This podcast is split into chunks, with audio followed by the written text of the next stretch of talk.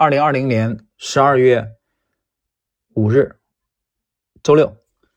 呃，今天呢，我们继续马克·米勒尔维尼动量大师啊的这个圆桌论坛的第二集的内容。在第一集，我们介绍了四位大师的啊他们的这个简历啊，马克·米勒尔维尼是作为发起这个论坛的发起和主导者，然后戴维·瑞恩。呃，威廉·奥内尔的高足，呃，然后就是这个包括小马克里奇啊，马克里奇的二世，等于马克里奇的这个儿子，还有丹赞格啊，这四位顶尖的高手，他们回答的第一个问题。那么第一个问题，我们简单的回顾一下啊，上一集我们的这个解读和点评。呃，他这四位基本上都是认同这种观点，就是一个好的、一个优秀的教育体系，其实可以几十年不变的。啊，他们的信仰就是人性没有变。那么，交易体系不变，人性没有变，反映在盘面当中来，是通过什么方式呢？是通过图表。啊，图表几乎是没什么多大的改变。所以，这个信仰是趋势投资的信仰。那么，也是我在之前去讲这个啊三大公理，三大公理，我我们近期呢会更新啊，重新来更新这个系列。技术分析的这个系列，包括这个三大公理，包括技术分析的框架啊，包括这个包括 K 线啊，包括这个图形等等等等。所以对三大公理的信仰，你可以也总结为对这个总结为对道氏理论的信仰啊，对趋势投资的信仰啊，对牛顿第一运动定律的信仰。所以四位大师都认同这一点，这第一啊，第二就是。可持续性，这一点我在之前啊去解读这个杰西·利弗莫尔的超级的拥趸和粉丝啊，这位大师已经去世了，大家应该还记得啊，就是格式·利弗莫尔，这位华尔街的股票啊期货的顶尖的高手，他在解读利弗莫尔的时候讲过的这这个可持续性，他讲的是一致。和可约束性一致，就是很少发生变化。同时，大家去回忆一下，我在这张专辑当中讲过、解读过的迈克尔·卡沃尔，呃，趋势跟踪啊，趋势追踪也翻译成趋势追踪的啊，里边的几位顶尖大师，比如埃德斯科塔啊等人，他们也强调他们的系统，包括第一位啊，也在二零零六年前后，我在杭州的时候第一次接触趋势跟踪的资料。啊，当时英文版我词汇不够嘛？你英文版你又不是英文专业的，对吧？金融的词汇、专业词汇啊，你词汇是远远不够的，所以只有请朋友翻译，让朋友翻译了一下，而且都是一段一段的啊，节选。当时如获至宝，我第一次读到了趋势跟踪的啊这些东西。零六零七年在杭州的时候啊，去到中融华银做投资经理之前，读到约翰亨利的东西，当时觉得如获至宝啊，因为这些东西他的思路和。威廉·欧内尔的东西，我更早接触，在深圳就接触了啊，其实是一脉相承的。那么我们上一集第一期解释的这个可持续性，因为图表，因为历史不断重演，图表优秀的个股的结构也在不断的重演，所以这是也是将讲花儿这个太阳底下没有新鲜的事物这句话，其实它的出处是来源于圣经。那么到利弗莫尔那里就变成了华尔街没有什么新鲜的事物了啊，所以你发现成功的这些趋势大师，他们都秉承啊，都是秉持这一点，这就是他们的信仰。好了，那接下来我们进入今天的内容。今天内容呢是第二个问题啊，它一共大一共是一百三十个问题。一百三十个问题都是在实际的交易当中遇到的啊。我们来看今天的第二个问题提问，呃，能介绍一下你们每天的例行工作吗？这些年来你们是否有所改变或者变化？就是你们每天的这个工作流程啊。第一位回答者米勒维尼，他说与我的交易方法类似啊，我的每天的日程表基本上没有什么改变，我通常在前一天晚上。来完成大部分的准备工作，所以到第二天开盘的时候，我已经知道我应该注意是哪一只股票，也明白哪一个价位最具有吸引力。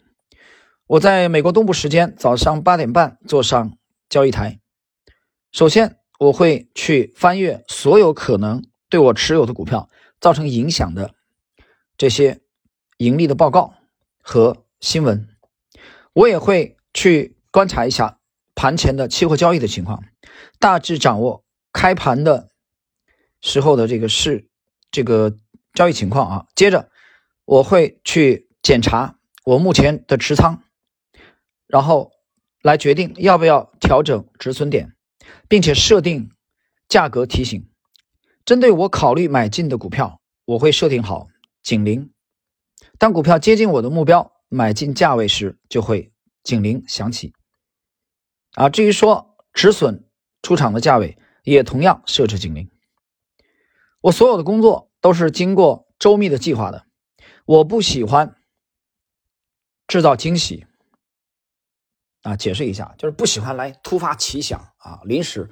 你想想，散户在交易时候经常这样的啊，今天突然有一个想法，就要买某个股票；今天突然看到一条新闻，就要买某一只股票。你对这个股票缺乏足够的了解，缺乏足够的跟踪，这一点我们看到了这个职业和业余的巨大的啊这个鸿沟，巨大的差异。米勒维尼说他不喜欢惊喜啊，突然突然的这种改变，所以我尽可能提前。做好准备工作，以避免准备不足而丧失警惕。我在交易时间以外进行这一类的工作，以避免我的情绪受影响。那么，交易的时候啊，我来避免，尽量避免情非常情绪化。你在事先准备的越充分，那么你在交易的时候就会越得心应手。那么与我当初入行的时候相比，唯一的区别啊，就是电脑的，呃，这个区别就是当年三十年前的时候没有电脑，价格走势图呢只能在这个方格纸上去手工来绘制，啊，当时的情况你其实根本无法想象。我们这里重申一遍啊，这部著作啊，准确的，其实它的出版时间是在二零一五年啊，二零一五年，我在。前天前两天的时候，节目当中可能有口误啊。一三年讲的是一三年，这个准确的其实它的呃英文英文版的啊英文版，我看要不要再我们再来确认一下它的英文版。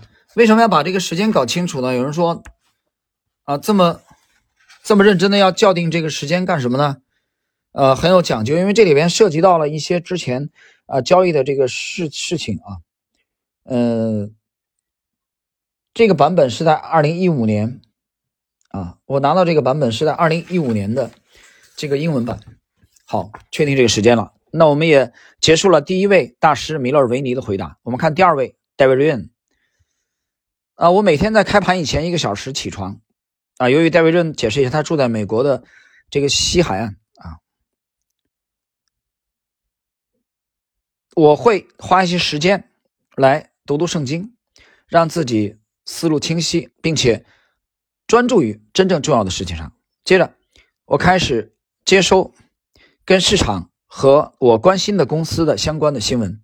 我事先已准备好自己的市场监视清单，也在前一天收盘后设置了警示的通知。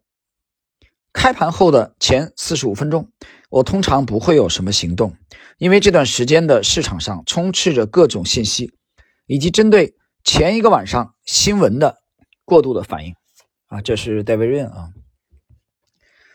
跟米洛维尼相类似啊，也是提前做好这个充分的准备工作，而且他也设置这个警铃来提醒自己。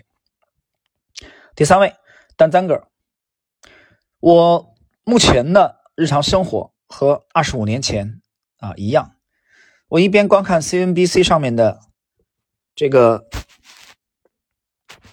我们看一下啊，稍等，我们我一边观看 CNBC 上面的这个盘前播报，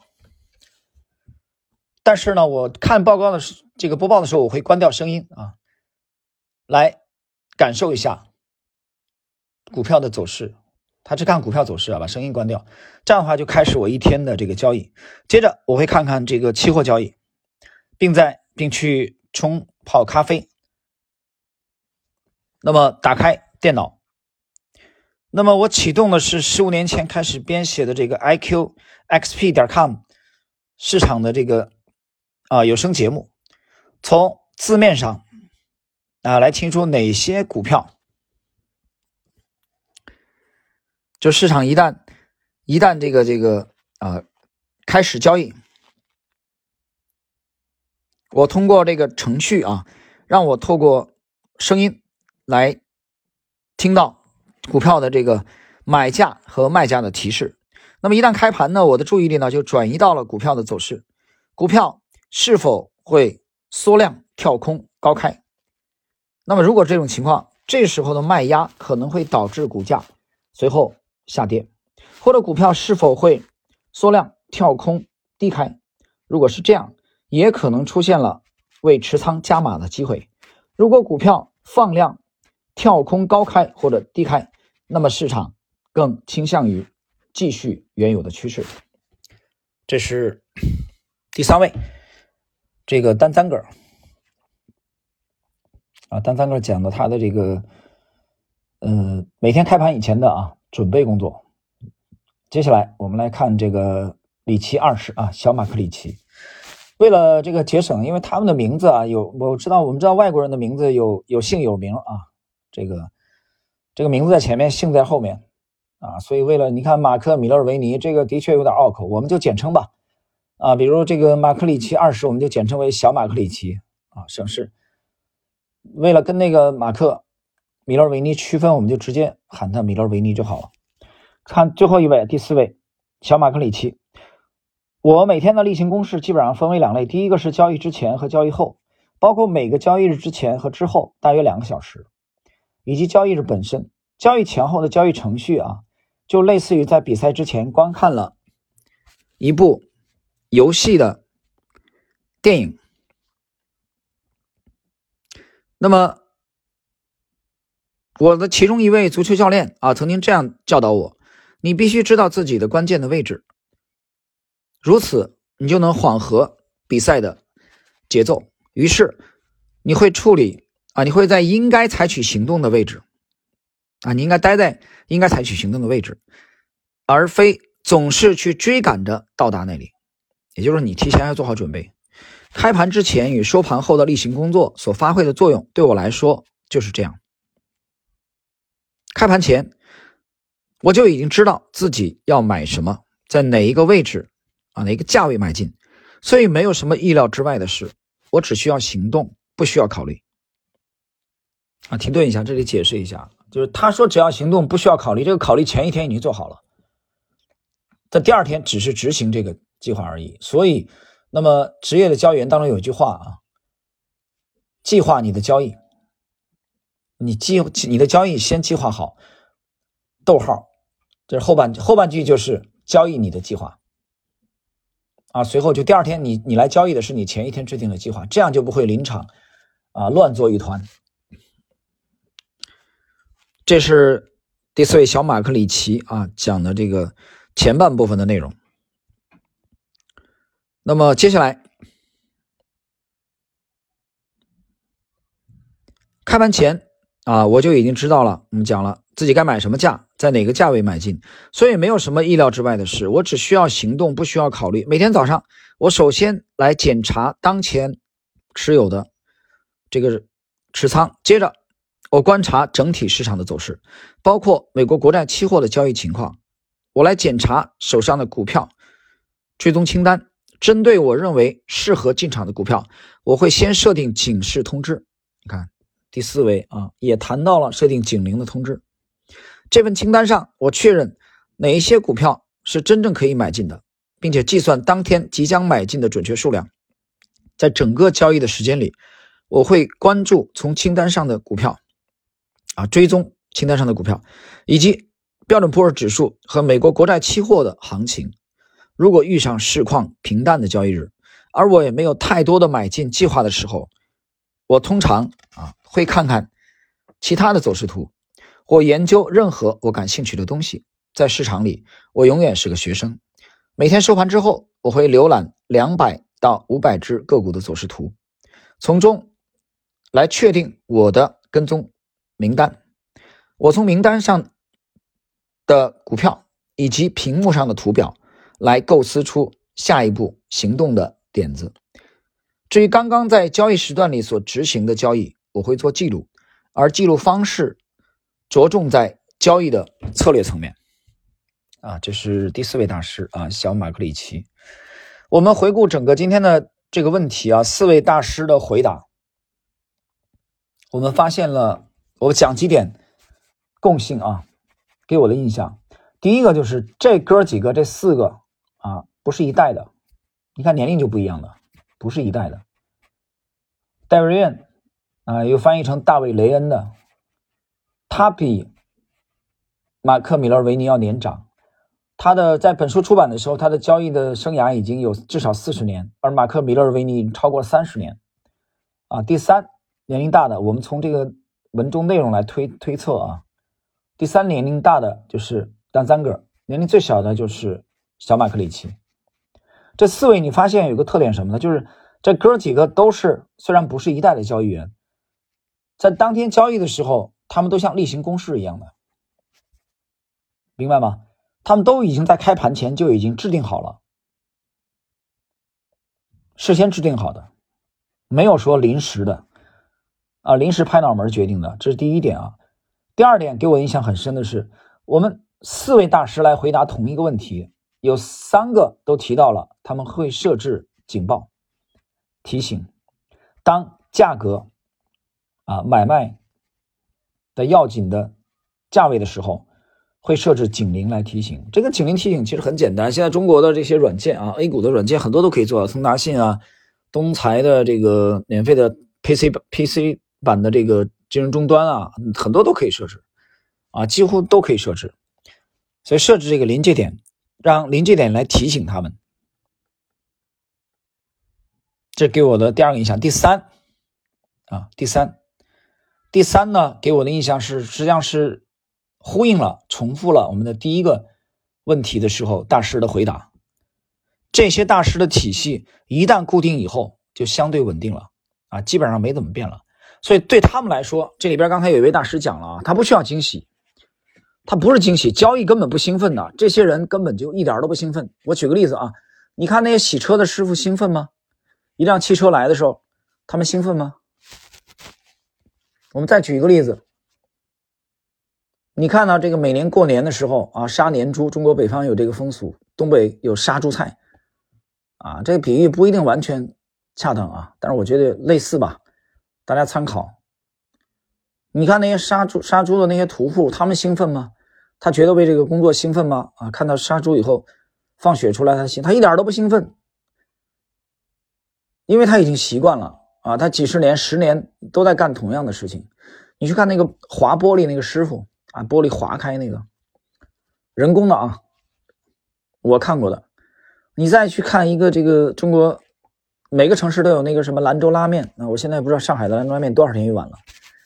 零九年的时候，特意跑到兰州拉面铺里去问，当时我说最分量最少的面，它当时的价格，我记得当时大概是七块啊，七元人民币，最少的是二两，比二两再少的人家不卖了。我现在也没去问过那二两的上海的杭州兰州拉面，那兰州拉面其实不好吃啊，真挺难吃的，跟我们在兰州吃的味道还不一样。你看那个兰州拉面师傅，他兴奋吗？把那面团子啊，去拉酒叶子也好，去拉毛细也好啊，去拉啊最宽的那种面也好，他兴奋？他一点都不兴奋，因为他十年二十年干在干同样的事情，如法炮制，一点都不兴奋，成变成流程了。变成一个固定的事情了，所以这四位大师也是这样。真正交易一点都不兴奋，就是执行，就是重复，就是可持续，流程早就固定了啊。所以这是今天的这个问题啊，给我的一些思考和感悟。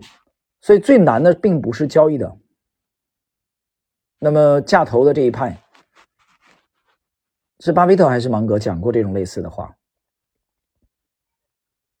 怎么讲？叫十年的准备啊，十年的准备，五分钟的交易。巴菲特为了买可口可乐，等待了至少六年以上。等待忍耐了六年。杰西·利弗莫尔，一九一五年再度破产以后，东山再起，为了等待伯利恒钢铁的入场，苦苦忍耐了六周以上，最终博浪一击成功，靠五百股的额度融资额度啊翻身。所以之前的准备工作，之前的这个呃叙事的阶段很久，越充分，你最后的交易成功概率。越大，所以最难的并不是交易本身啊！就交易本身，我们按键买进卖出难吗？一点都不难，傻子都会，一分钟就能教会他。难的是之前该买什么，该卖什么，什么时候买，什么时候卖，交易体系有没有建立起来？这才是最难的，这才是我们应该最花精力去提升自己的。但是很多人跑偏了，跟小沈阳那个。苏格兰打卤面穿那个苏格兰裤子还是裙子一样，跑偏了呀。很多人把精力放在了交易本身，而忽略了整个交易体系的重要性，忽略了交易之前的长期的艰苦的不懈的准备工作的重要性。在这个过程中，你是需要花相当的时间、精力和金钱来投资自己。提升自己投资水准的。